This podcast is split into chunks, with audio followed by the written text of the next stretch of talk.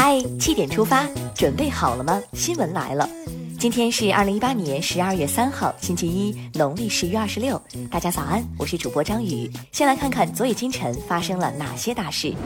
当地时间十二月二号上午十一时许，国家主席习近平在布宜诺斯艾利斯同阿根廷总统马克里举行会谈。当地时间十二月二号上午十点五十分许，国家主席习近平在布宜诺斯艾利斯向圣马丁雕像献花环。何塞德·圣马丁将军是阿根廷的民族英雄，他领导阿根廷人民进行了独立战争，为拉美独立做出了杰出贡献。当地时间十二月一号，外交部部长王毅在关于中美元首会晤的中外媒体吹风会上表示，中美停止相互加征新的关税，双方将朝着取消所有加征关税的方向加紧磋商。从二零一九年一月开始，全国各地将进入地方两会时间。近日，多个省份密集公布了本届省级人代会第二次会议召开时间。除了西藏定于明年一月中旬开会以外，其他省份基本集中在明年一月下旬开会。昨天是第七个全国交通安全日。据公安部统计，二零一七年全国有四百六十人乘车时因未系安全带，在发生事故时跌落或被抛出而致死伤。莫让小细节破坏大安全。昨天，记者从中国石油塔里木油田获悉，随着一号迪纳油气处理厂扩建工程的投产，中国最大宁西气田迪纳二气田天然气日处理量由原来的一千六百万立方米增加至两千万立方米。近日，中国科学院古脊椎动物与古人类研究所张晓玲等关于尼阿底遗址的研究论文在国际知名学术期刊《科学》在线发表。该发现将人类首次登上青藏高原的历史推前到四万年前，也书写了世界范围内史前人类征服高海拔极端环境的最高最早的记录。现在关注一条总台独家内容，由中共中央宣传部、中央广播电视总台联合制作的十八集电视纪录片《我们一起走过》，致敬改革开放四十周年，昨晚八点在央视综合频道首播。每天播出两集，欢迎大家收看。接下来了解一组国内资讯。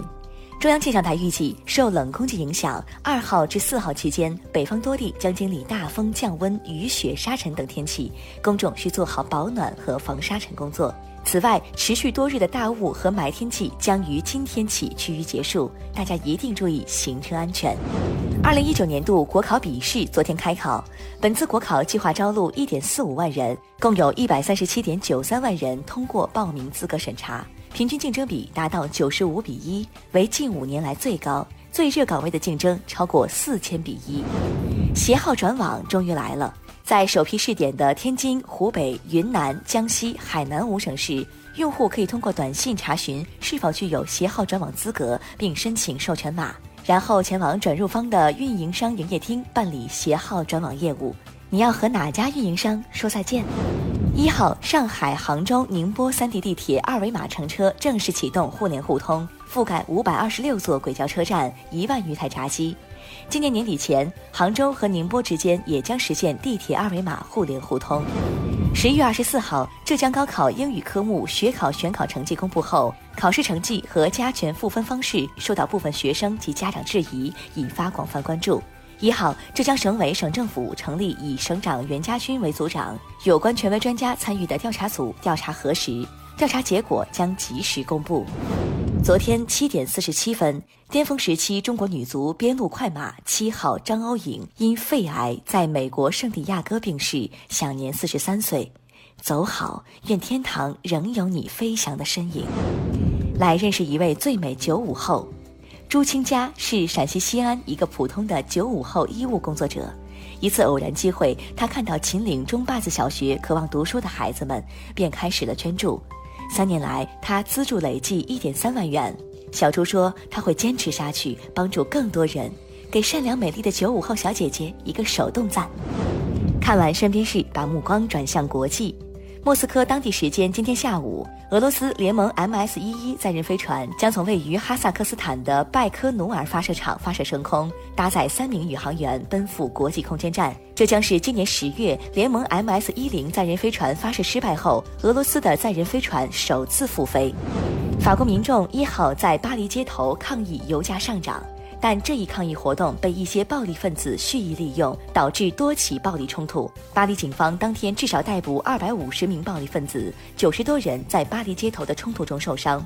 法国总统马克龙一号在社交媒体上公开谴责暴力分子。日本东京一家法院十一月三十号判决，位于东京都郊区的驻日美军横田基地噪音影响周围居民生活。日本政府应向这些居民支付赔偿金，总额九千五百六十七万日元。近日，一支科研团队在科学杂志上刊出了在阿尔及利亚考古发掘的成果。他们找到了一批二百四十万年前人手制作的工具，这一发现有可能会动摇东非人类的摇篮地位。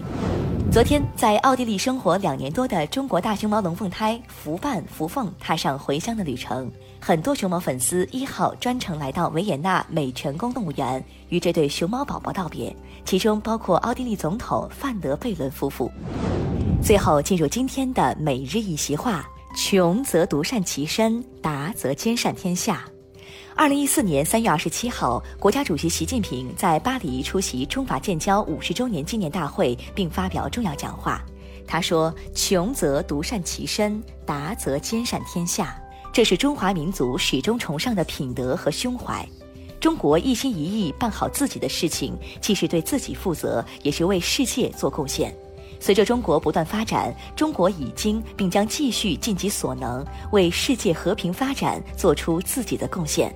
穷则独善其身，达则兼善天下。出自《孟子·尽心上》，意思是不得志时要修养好自身品德，得志时要努力让天下人都受益。